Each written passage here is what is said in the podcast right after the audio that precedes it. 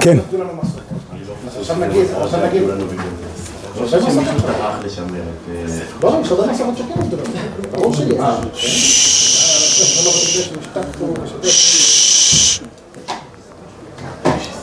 כן. אה, במובן מסוים, יציאת מצרים אה, מסתיימת בפרשת בשלח. כן, במובן אחד פרשת בוי כבר הייתה יציאת מצרים, אבל אה, משמע, מבואר, ש- שכן עדיין היה חשש, כיוון שהם יצאו משם על מנת לחזור אחרי שלושה ימים, וכל עוד לא חוסלה הבעיה הזאת, אז עדיין, עדיין נקרא שיציאת מצרים השלמה היא, היא קריאת ים סוף. ובעקבות קריאת ים סוף באמת מגיעה שירת הים. כן, הערנו פעם שמתקני ה... מתקני התפילות, מתקני, ה- מתקני ההפטרות, תיקנו להפטיר על פרשת בשלח בשירת דבורה, וכשקוראים את אותו פרשה בשביעי של פסח, מפטירים בשירת דוד. זאת אומרת, הצד השווה שבשניהם, שהם תפסו, חז"ל את עיקר הפרשה, השירה ולא קריאת ים סוף. זה מעניין. אני הייתי מת- לפחות באחד מההזדמנויות מפטיר בקריאת הירדן. שזה, כן, זה, אני אומר קריאת הירדן כי, כי יש לי רעיון, אבל, אבל אה, השאלה היא איפה נמצא פה עיקר, איפה נמצאת פה עיקר הנקודה? התשובה היא, עיקר הנקודה, השירה היא הרבה יותר משמעותית מקריאת ים סוף, ואני חושב שהדבר הזה יוסבר אם אנחנו נבין ש, שבעצם הרעיון המרכזי של יציאת מצרים הוא תודעה. כן, מה שכתוב בחומש במפורש, ולקחתי אסכם די לאום, ואיסי לכם די אלוהיקים, וידעתם כי אני הווי אלוהיכם, אמרו יציא אסכם בתחת סיבלס מצרים. זאת אומרת, המטרה של יציאת מצרים היא שעם ישראל ידע לכל הדורות כולם, שהשם הוא מי שעליהם, עליו הם יכולים לסמוך, ועליהם הם יכולים להישען. זה בעצם תמצית הסיפור, וזו תמצית שירת הים. כן, זאת תמצית השיר. השיר היא בעצם השלמות של הידיעה, של ההבנה, של האמונה של עם ישראל, ושזה נכנס לרמה כזו של תפיסה שהם יכולים לשרטט גם את העתיד. כן, חלק מהשירה עסוק בעתיד, כי זה הרעיון. לא רק לראות את זה כתיאור של מה שהיה, אלא לבנות מזה חזון עתידי. מבחינה הזאת שווה שירת הים לשירת דוד? שונה, יש גם שוויון, כן? כל שירה זה המשמעות שלה. כן, אין סיבה לשיר שיר על מה שהיה, אם הוא לא מלמד שום דבר על העתיד. כן, הערך של השיר הוא לא רק בסיפור, אלא בזה שאני לומד ממנו על, על דפוס מציאות שאפשר לבנות עליו. כן, לצורך העניין, שיר אז דוד מלמדת על זה שהקדוש ברוך הוא מנהל עם, עם דוד מערכת יחסים מיוחדת, והוא משיח השם, ודוד זה לא רק דוד האדם הפרטי, אלא, אלא בייס דוד וכולי. אבל, וגם שיר הסיים מסתיימת, לכן היא, היא מתפתחת לעיסוק בכניסה לארץ ישראל וכולי, עד תביאי מוי וסיטואי באנה חלוסכו, מוכן לשבתכו פעלתו השם, מקדוש השם כהננו ידיכו, שהכוונה היא, התכלית של הכל היא השורס השכינו. התכלית של הכל היא החיבור המלא בין הקדוש ברוך הוא לעם ישראל. מה? של השם ימלוך לעולם ועד. עוד רגע נגיע להשם ימלוך לעולם ועד, מה המשמעות של זה, עוד רגע נעסוק בזה, אבל קודם כל, כל המעבר לעתיד, שלכאורה הוא, הוא, הוא, הוא, הוא, הוא לא נחוץ, הוא לא שייך, אנחנו עכשיו עושים שירה על מה שקרה עכשיו. התשובה היא לא, המשמעות של השירה היא העתידית, הדבר העתידי. כן, וזה באמת עיקר עניין יציאת מצרים, שלמות עניין יציאת מצרים, היא הדבר הזה שהקדוש ברוך הוא אה, גילה ביציאת מצרים את הבחירה בעם ישראל ואת היכולת שלהם לבנות את החיים לעתיד, וזה דבר נפלא מאוד מאוד מאוד מאוד, קודם כל ברמת התפיסה. ההבנה הזו שזה עיקר היהדות, היא, היא הבנה גדולה ונפלאה, כן, אמרנו את זה כשאברהם אבינו אוסף אנשים, ואוסף אנשים ורוצה לקרב אותם לאמונו, אז חז"ל מספרים איך שהוא אוסף, מביא, נותן להם לאכול. ככה חז"ל דורשים בפרשת וירו את זה גם, רואים שהוא עשה ככה, אבל על כל פנים שזה חלק, זה הצורה שאברהם אבינו לימד אמוני. אז אפשר לראות את זה טכני. כן, אברהם אבינו אה, עשה אווירה נעימה כזאת, ששם נעים לדבר, ושם אנשים, הלב שלהם פתוח להקשיב וכולי. אני לא שולל שגם זה חלק מהסיפור, בלי ספק גם צריך, כש, כשהולכים ללמד אנשים אמון, צריך לחשוב על איך יוצרים את האווירה המתאימה לדבר. אבל אני חושב שאברהם אבינו עשה משהו אחר, הרבה יותר מהותי. הוא הראה להם שני צדדים, שתי הגדרות במהות של האמונה האלוקית, או יותר נכון של מציאות השם. האחד, האלוקים הוא זה שמדריך אותי לעשות איתכם צדקה. זה דרך השם לעשות צדוקו ומשפוט, וזה שאתה רואה אותי מכניס אורחים, תדע מזה, מי זה אלוקים. והדבר השני, תוך כדי הדברים, הוא אמר להם, האוכל הזה, זה השפע של, של הקדוש ברוך הוא. זאת אומרת, במילים אחרות, ההגדרה של הקדוש ברוך הוא מתקבלת על ידי שרואים את ההנהגה האלוקית בעולם, שזה צריך להוביל לשני הדברים, גם לעצם הקשר בין הקדוש ברוך הוא לבינינו, שזה היסוד של הדברים, וגם ל... אה, וגם לדרך השם, שזה פחות, פה זה מופיע רק בדרך עקיפה. כן, אם אנחנו ראינו שהקדוש ברוך הוא כך נוהג, אז זה גם צריך להוביל אותנו למקום הזה. ו... יזכו ברוך הוא למי שאמר, וזה רק הסוף של זה, שמה. מלמד אותם. כן, כן. בסוף הוא מביא אותה לברך את מי שאמר ואוהלם, הכוונה, אבל ככה הדעת נותנת, הדעת נותנת, אה, זה שהוא חיפש לצורך העניין, בוא נניח שאם היה קר אז הוא הדליק תנור כדי שיהיה נעים לשוחח, שאנשים לא יהיו אה, לחוצים לצאת כל רגע. ברור שהוא, אה, כל אחד יודע שכשאתה רוצה לדבר עם אדם, אתה מכין אווירה מתאימה כמה שאתה יכול. אבל לא חושב שחז"ל באו לספר את זה, אלא באמת, זה הסיפור. זה הסיפור, ובאמת כשאנחנו פוגשים יהודים, למשל, אז אם שאל אותנו שואל, מה עיקר הדבר שאנחנו רוצים להגיד להם? זה שהקדוש ברוך הוא נמצא, שהקדוש ברוך הוא אוהב חסד צדוקו משפוט ורוצה להיטיב לבני אדם, ושהקדוש ברוך הוא יש לו ברית עם עם ישראל, ברית מיוחדת, שאיתם הוא רוצה דבר מיוחד. השלב הבא זה קודם כל דרך השם לעשות צדוקו ומשפוט, ואחר כך גם התביעה של הקדוש ברוך הוא של לעבוד אותו וכולי. אבל זה הסדר הדברים, לא רק מבחינת הפרקטיקה, איך זה עובד, איך זה מתקבל יותר בקלות, שזה גם אה, לגיטימי וצודק ונכון, אלא, אלא, אלא גם, אלא, אלא גם, אה, גם, גם, ב, גם הדברים, הדברים בעצמם, זה הסדר, זהו הסדר של, אה, של, של ההבנה של אמונת ישראל באופן, באופן שלם. כן. מכאן אני רוצה אה, קודם כל להתייחס למה שכתוב בשירה, ואחר כך להגיע לקטע האחרון, לפסוק האחרון בשירה, שהוא השם ימלוך לו אלום ואוהל. ויש פה הערה של המכילתא, שאני אתייחס אליה.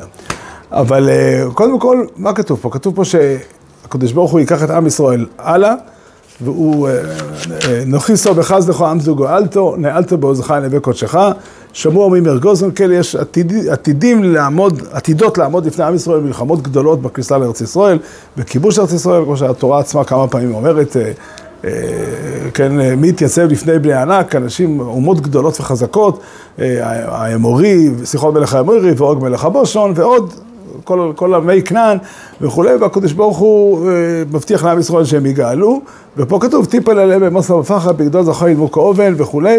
הדבר המעניין, ש, ש, אה, אה, שגם רחב, מה שכתוב פה, רחב משתמשת באותו לשון ממש, כאילו, במילים של הפסוק, נמוגו כל יושבי כנען, כן, היא אומרת, היא נמצאת בארץ והיא מדווחת לנו, עמי כנען כולם נמוגו מהשמיעה על יציאת מצרים, ושוב, זה בעצם השירה אומרת, השירה אומרת שלמדנו ביציאת מצרים שאפשר לסמוך על הקדוש ברוך הוא ואנחנו עתידים לכבוש את ארץ ישראל. לצורך העניין, היה שלב מאוחר יותר, שבהם עם ישראל אה, כבר התחיל להתחבט בזה, בחטא המרגלים. התחילו להגיד כן אפשר, אי אפשר וכולי, כן, אה, זאת אומרת, אבל הבהירות של האמונה הייתה להם כאן בשיר הסיים. עכשיו הבא, תביאי מוי וסיטואי מוי בהר נחלוסכו, מוכן לשבתוכו פעלתו השם. זאת אומרת, לא, הקדוש ברוך הוא לא הוציא את עם ישראל ממצרים רק כדי שהם יהיו מחוץ לארץ מצרים. הוא גם לא הוציא אותם ממצרים רק כדי שהם יקבלו טוירו בהר סיני, אלא הוציא אותם ממצרים כדי שהם יבואו לארץ ישראל, לביס המקדוש, שמה זה לשון נטיעה. לשון נטייה, כן? יש פה לא, לא רק, כי אפשר לדמות את זה שעם ישראל הוא איזשהו סוג של שתיל שגדל במצרים, הוא היה שם נטוע באדמה, הוציאו אותו, עקרו אותו משם, והקדוש ברוך הוא העביר אותו לארץ אחרת, ושם נטעו אותו, כן? הנטיעה זה לא זריעה, נטיעה זה כבר שלוקחים דבר קיים ובנוי, ושמים אותו בהר נחלוסכו, מן הסתם הכוונה היא לירושלים, מוכר לשבתכו פעלת השם, המרכז של עם ישראל ושל ארץ ישראל היא אשרס השכינו. הדבר הזה נמצא בהלוכה, בהלכוס ברכס הבוזן. כן, בתורה כתוב, ואוכלת ושבעות ואהבת את השם על קרע לאורץ הטוב ואשר לא סלוך. אז אפשר להבין בזה שצריכים לברך על הארץ ועל המזון, אבל למה צריכים לברך גם על ירושלים? אז חז"ל דרשו, הטוב זה ירושלים. הכוונה היא, אם שאל השואל מה העניין בארץ ישראל, התשובה היא, ארץ ישראל היא ארץ השם, היא ארץ שהשכינה שורה בה, היא ארץ שיש בה שיח קבוע בין עם ישראל לבין הקודש ברוך הוא, היא ארץ שהקדושה נמצאת בה וכולי, וזה, שורש הדבר הזה הוא בהר נחל. מוכן ישיב תוכו פעלתו השם, הקדוש ברוך הוא בוחר לשים את מושבו פה בארץ, לעזוב את השמיים ולשכון בארץ, זה הסיפור. מי קדוש השם כהננו יודכו. עד כאן בעצם השירה עם הטווח הבא של הכניסה לארץ ישראל, השם אם לא לעולם ועד, זה לא רק להסתיים בכיבוש ארץ ישראל, אלא מדובר פה על חזון לאחרית הימים באמת. השם ימלוך לא רק עכשיו, אלא לעולם ועד, המלכות של השם היא מלכות נצחית והיא תישאר, זה כולל גם את האופציה שלא כתובה פה, אבל אנחנו הרי יודעים שכתוב בתיאוריה שהיא יכולה לקרות, והיא גם קרתה בסוף, שעם ישראל יצא לגלות. והם יחזרו חזרה, השם ילחם זה אומר ש, שמשיר הים מוכח, שיר הים מוכח ומובטח, שבסופו של דבר עם ישראל חוזר לארץ ישראל, והקדוש ברוך הוא יחזור לשכון בציון, ולשכון בתוכנו וכולי, והבחירה שהקדוש ברוך הוא בחר בעם ישראל היא דבר נצחי וקיים. וזה מסתיים את שיר הים. אה, מעניין שבתהילים ע"ז, המשורר שם, אם אני לא טועה, זה אסף.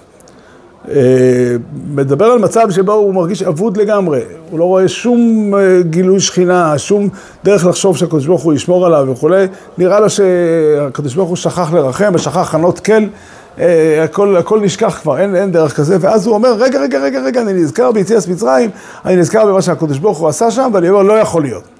זאת אומרת, יציאס מצרים היא לא רק עדות על מה שהקדוש ברוך הוא יכול, לא רק עדות על מה שהקדוש ברוך הוא עשה, אלא עדות לזה שהקשר, ממש כמו שהקדוש ברוך הוא אומר, אה, שולח את משה רבינו לומר לפרוי, כי אני השם בקרב האורץ, יש לי מטרות בעולם ואני מוביל אותן, והניצחון שלי בהובלת המטרות שלי הוא סוף הסיפור. הוא סוף הסיפור. זה נפלא עד מאוד, השם ילך לו. במחילתא יש הערה, אומר רבי יוסי, אם היו ישראל אומרים השם מלך עולם ועד, הייתה כבר מגיעה הגאולה אז. כך כתוב במכילתא. אז אני חושב שוודאי שזה לא אה, שייך לפשט של המילים, כי השם יהיו לכם את הכוונה היא גם בהווה וגם בעתיד.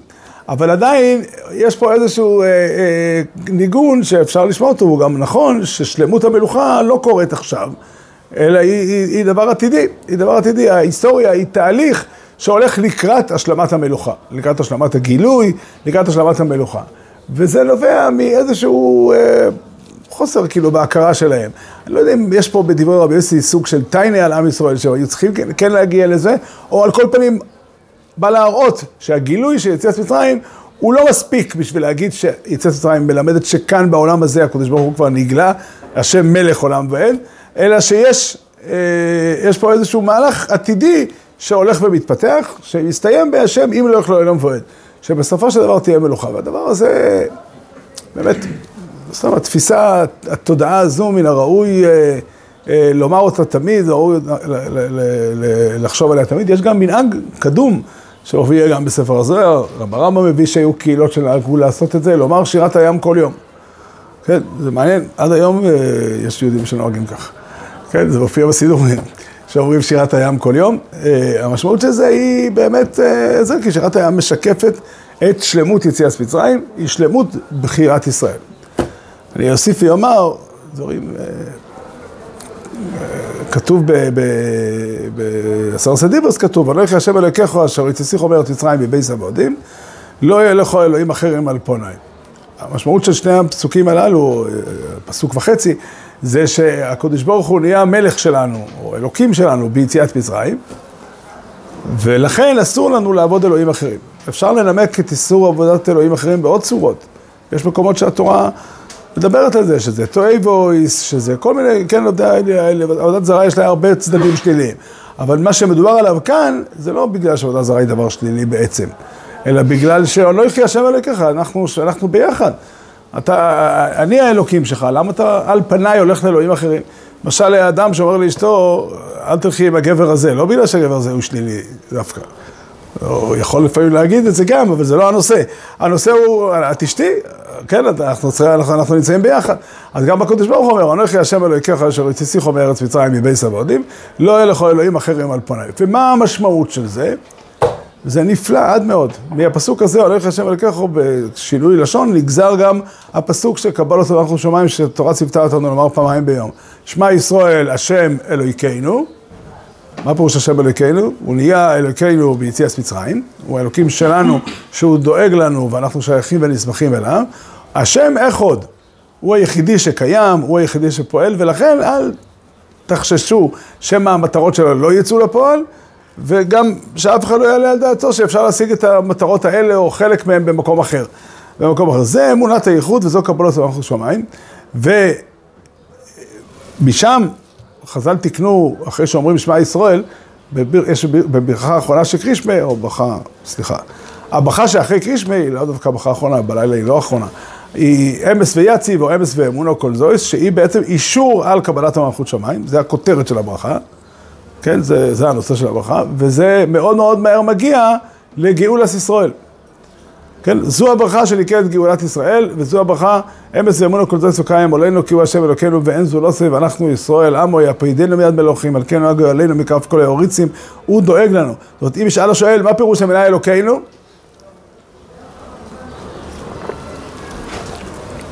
קראתי לא מזמן חוברת שמישהו הדפיס. ועל, על, על, על, על הפרשה הראשונה של שמע. הוא דן לו כל מיני אופנים מה פירוש המילה אלוקינו. לכאורה הפירוש שחז"ל הכירו למילה אלוקינו זה האלוקים שדואג לנו, שעליו אנחנו יכולים להישען ועליו אנחנו יכולים לסמוך. זה הפירוש וככה גם תיקנו, לא יודע מי תיקן את הנוסח הזה, לומר בקדושה של מוסף של שבת או של יום טב, אנחנו אומרים שמע ישראל השם אלוקינו השם ואחד, ואחר כך הוא אלוהיכנו, הוא אבינו, מלכנו, מושיענו וכן הלאה. ועד כדי כך שהברכה שכותרתה אמת ויציב ואמת ואמונה, חותמת ברוך אתה השם לעל ישראל. ומכאן מיד עוברים לתפילת שמונה עשרה. יש הלכה שנקראת לסמוך גאולה לתפילה, נראה לומר שחז"ל אה, תיקנו את התקנה הזאת על סמך פסוק בספר תהילים במזמור פ"א. שם כתוב לא, לא שמע מי ואידבך ישראל תשמע לי, אה, אה, אה, לא יהיה בך אל זר ולא תשתחווה לאל נכר, הונך השם אלוקיך מעל חום ארץ מצרים. זה, שני הפסוקים האלה הם כמעט העתקה בניסוח קצת שונה של הסרס הדיברס, של שני הפסוקים הראשונים של הסרס הדיברס, ואז יש תוספת. תוספת מאוד מאוד מעניינת. הרחב פיכו ועמלהו. אם אני האלוקים שלך, אתה יכול לבקש בשפע. למה אתה מבקש מעט? בצורה מצומצמת, כן, אתה מבקש שיהיה לך לחם לאכול ובגד ללבוש, אני לא התכוונתי לרמוז דיין קירובין, תבקש בשפע, הקדוש ברוך הוא אוהב אותך, רוצה אותך, הוא אלוקים שלך. אתה יכול להסתובב בעולם בתחושה שאתה מיוחס וחשוב, ולכן אה, תבקש. ונראה לי שזה המקור לסמיכוס גודל לתפילה. זאת אומרת, השלמת קבלת המלכות שמיים זה ההבנה שאנחנו נשענים על השם והוא אלוקינו ולא אנחנו, בו אנחנו בוטחים, כן? גם בספר תהילים. שדובר על סיפור יציאת מצרים, אז התכלית היא בתהילים ע"ח, וישימו באלוקים כסלם, התכלית היא ליצור את מידס הביטחון, ולכן אחרי אה, קריאת שמע אומרים מיד אמס ויציב וכולי וכולי, אמס אטו ראשון ואטו אחרון ובעדך אין לנו מלך גואל ומשיח. דרך אגב, מי שתיקן את המשפט הזה בסידור התפילה, ודאי וודאי בנה אותו על פסוק בישעיהו. כן, הפסוק בישעיהו אומר, כה יאמר השם צבקו ישמלך ישראל וגואל אלוהי.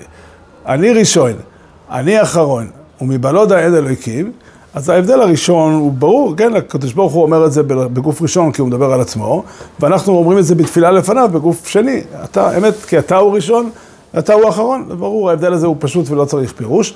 אבל יש עוד הבדל מעניין, שהחתימה מבלעדיך אין לנו מלך גואל ומוישיע. מי לימד את מסדר התפילה לחתום במקום מבלודה אין אלוהיקים, אז צריך להגיד מבלעדיך אין אלוקים. מי אמר לו שאלוקים הכוונה היא גואל ומושיע? אז האמת היא ששבת אחד התארחתי באיזה מקום, היה איזה שבת, אה, שבע ברוכה של אה, אחיין שלי, ו... אה, ב... לא, אחיינית, סליחה. והיה שם מניין מיוחד בבוקר, ובאמצע התפילה, בביחוס קרישמה, התעוררתי לשאלה ולתשובה, וכל כך התרגשתי מהתשובה, שכמעט הפסקתי באמצע ביחוס קרישמה ודפקתי על הבימה להגיד דרשה. אבל החלטתי שזה לא סביר להפסיק באמצע ביחוס קרישמה, אפילו מעניין הברכה, ושאני אגיד את הדרשה אחרי מוסף. אבל אחרי מוסף, כל מישהו אחר אמר דרשה, ו... ולא עברתי את זה עד היום. אבל אני, מעניין אותך לשמוע מה הדרשה? אני חושב שזה ברור שישעיה לוקח את זה משם, אבל הוא לקח את זה, ישעיה הנביא אומר ככה, כה יאמר השם צבקויס מלך ישראל וגוי אלוהי, אני ראשון ואני אחרון. אז הוא למד שם, ואני לא דיין אלוהיקים, אה, אה, זה מלך גואל ומושיע. אבל חשבתי עוד שישעיה הנביא, כשאמר את הפסוק הזה, עמד בפניו פסוק בחומש. פסוק בפרשת האזינו. ראו עתו כי אני, אני הוא ואין אלוהיקים עמודי. מוחצתי ואני ארפו, והם יודעים אציל. מה זה אני, אני הוא? מה זה הכפל האני? פירוש הוא מאוד פשוט. אני, שמה שראית כבר, אני אהיה גם מכאן ולהבא. כן? זה נקרא אני ראשון ואני אחרון. והמשמעות שם, כן, מוחצתי ואני ער פה. כן, ולכן המסקנה של זה, זה מבלוד אין אלוהיקים, אין מלך גואל ומשיח.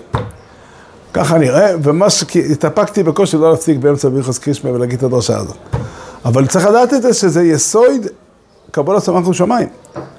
קבולת סמכות שמיים היא הידיעה שהקדוש ברוך הוא זה שדואג לנו. הלכתית להגיד את זה באופן פיוטי, כאילו, כאילו, כמו שמוסיפים... לא, אני לא חושב שהיה אסור להגיד את זה, היה אסור להגיד את זה כי הציבור לא רוצה לשמוע. כן, כן. ויש כלל כזה שאסור לדבר כשהציבור לא רוצה לשמוע. מסכים עם זה, יהושע? כלל ברזל, אני אף פעם לא, לפעמים אני טועה וחושב שהאדם רוצה לשמוע אותי, בדרך כלל זה לא קורה לי, אבל אני אף מקפיד לא לדבר באוזני אדם שלא רוצה לשמוע. פעם בא אליי בחור ואמר לי שאבא שלו אה, סיכם שאני אדבר איתו על ענייני אמונה וכולי, אז אמרתי לו, אתה רוצה לתוכח? הוא אמר, את האמת, אני רוצה להסתדר עם אבא שלי. אז אמרתי לו, בוא נסכם שדיברנו. כן, אני לא... אם הוא רוצה, שיבוא ויגיד שהוא רוצה לדבר.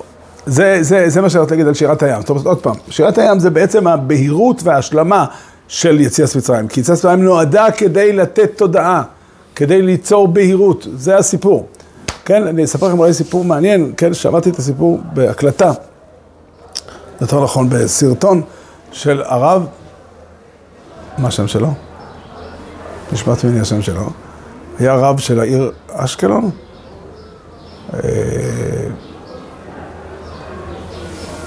נשמעת ממני... מה? לא, לא, לא. הוא עצמו ניצול שואה.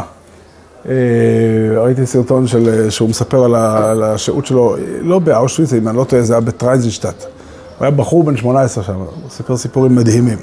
אבל בין השאר הוא מספר סיפור מדהים על, על, על אה, ליל 15 בניסן. בליל פסח הם חזרו מיום עבודה, וזה, הוא אומר, אתם בטח כבר רצו לשמוע סיפור שאפילו מצות בהיחווה. הוא אומר, זה לא היה, במקרה שלנו אכלנו שם לחם כמו בכל יום, אבל מה שקרה זה שחזרנו מה, מהיום עבודה, וצריך לדעת ששם במקומות ההם באירופה, בתקופה הזו של השנה, זה קר מאוד, עוד ירד שלג. פה בארץ זה כבר אביב, אבל שם היה ממש קר, והיינו לבושים בבגדים די קלים, ומשום מה נאבד למישהו שם מהגרמנים המפתח של הצריף שלנו.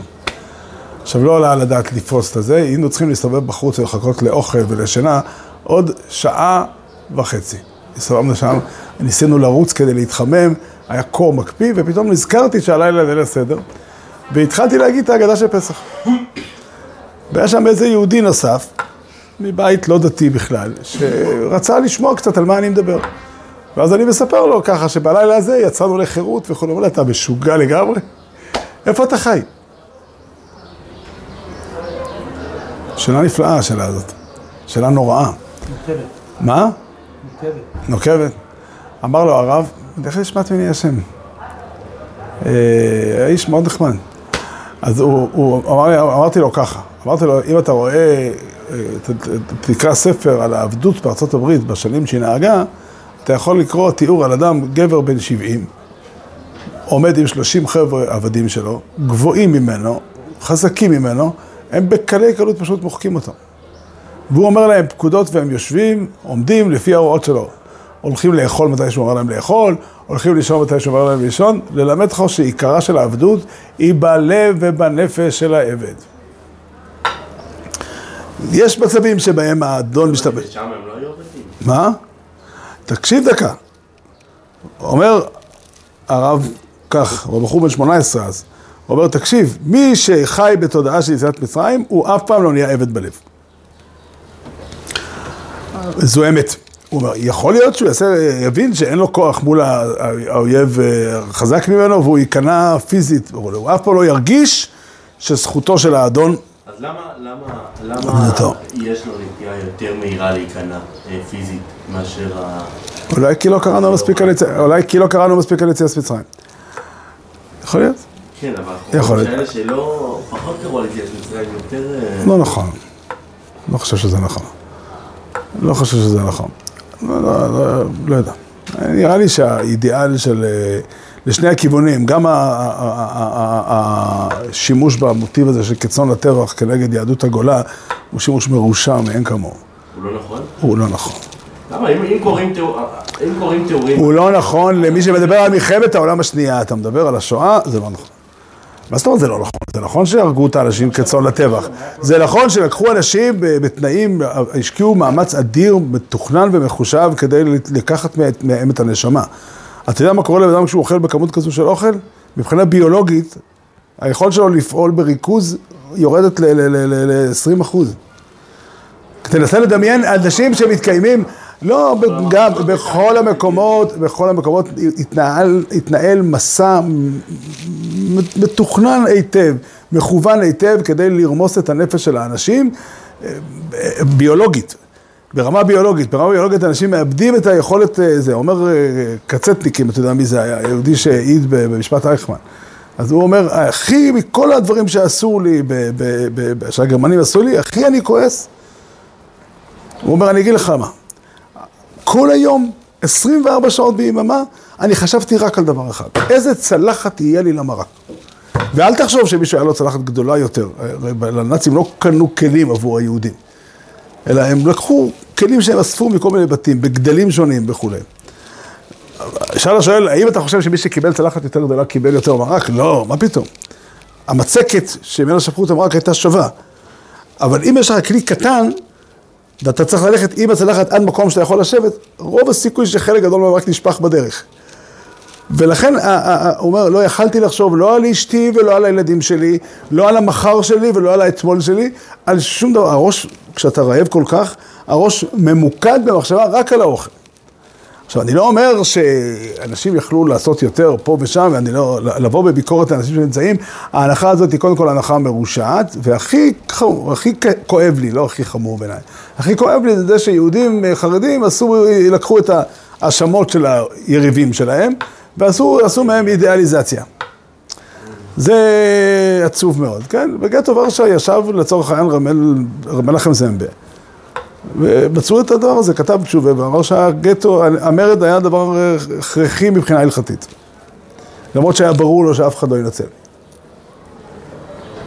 לא, אבל אני לא חושב שבדרך כלל על המחנות ושם מאשרים קיצון הטבח. אני חושב שאלה שמדברים, מדברים על השלבים הראשונים שבהם, שבהם... לקח זמן עד שאנשים הבינו, לקח זמן עד שאנשים הבינו, עד שהגרמנים ידעו מה הם הולכים לעשות, זה גם היה תהליך. אבל אתה קורא בהונגריה תיאור שראש הקהל, הונגריה לא היה יהודים.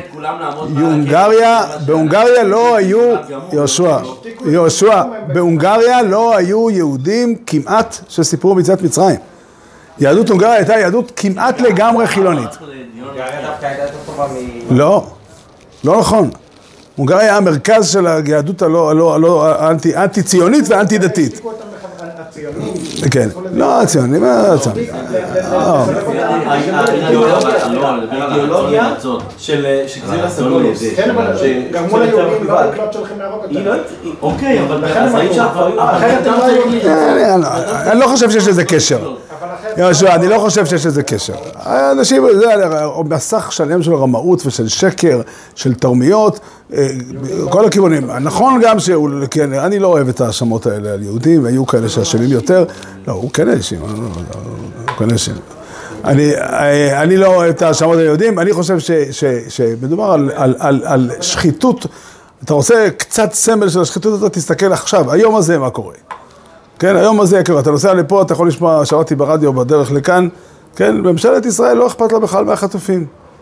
כן, ממשלת ישראל לא אכפת לה מהחטופים. כל, מהיום מנהלים מלחמה מתוך ידיעה שזה יהרוג את החטופים ושלא אכפת לאף אחד כלום, וכן, כן, עומדים אנשים, מדברים על זה, אנשים, אנשים בעלי תפקיד ציבורי וכולי.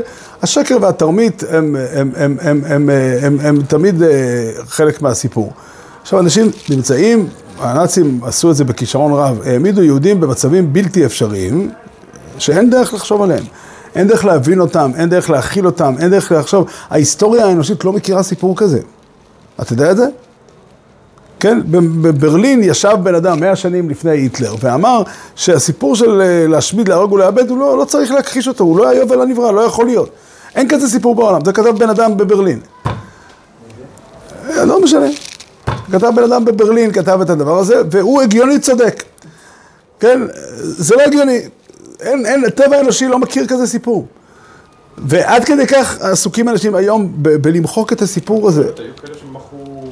אף פעם לא קרה, לא ידוע לנו על מקרה שמישהו קיבל החלטה שיטתית להרוג עם באשר הוא, לא, אתה יודע, סכסוך טריטוריאלי, אה, זה לצורך העניין השואה הארמנית, השואה הארמנית, היה שם סכסוך טריטוריאלי מאוד מאוד פשוט, השאלה היא האם מה שהטורקים עשו היה לגיטימי, אני מוכן לקבל שלא, בלי ספק. אבל, אה, אבל, אבל, אף אחד לא, אף אחד לא קם ואומר, אני רוצה להרוג אנשים, אני רוצה לכבוש מדינות כדי להרוג שם אנשים.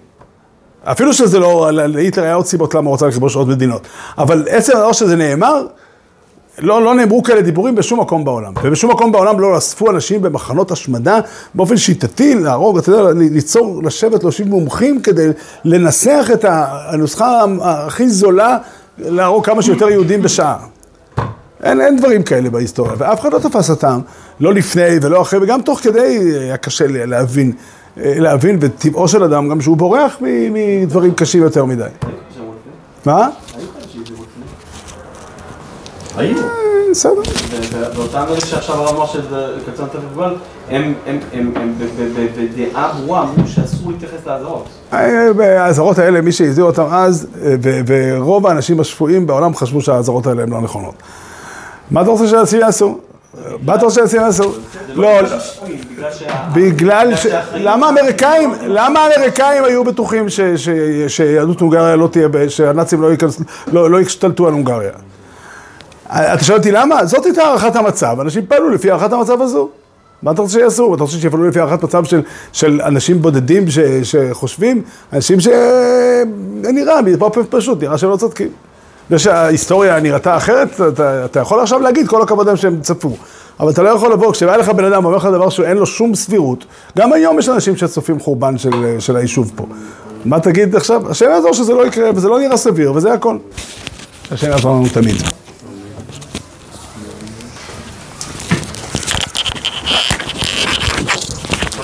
היה...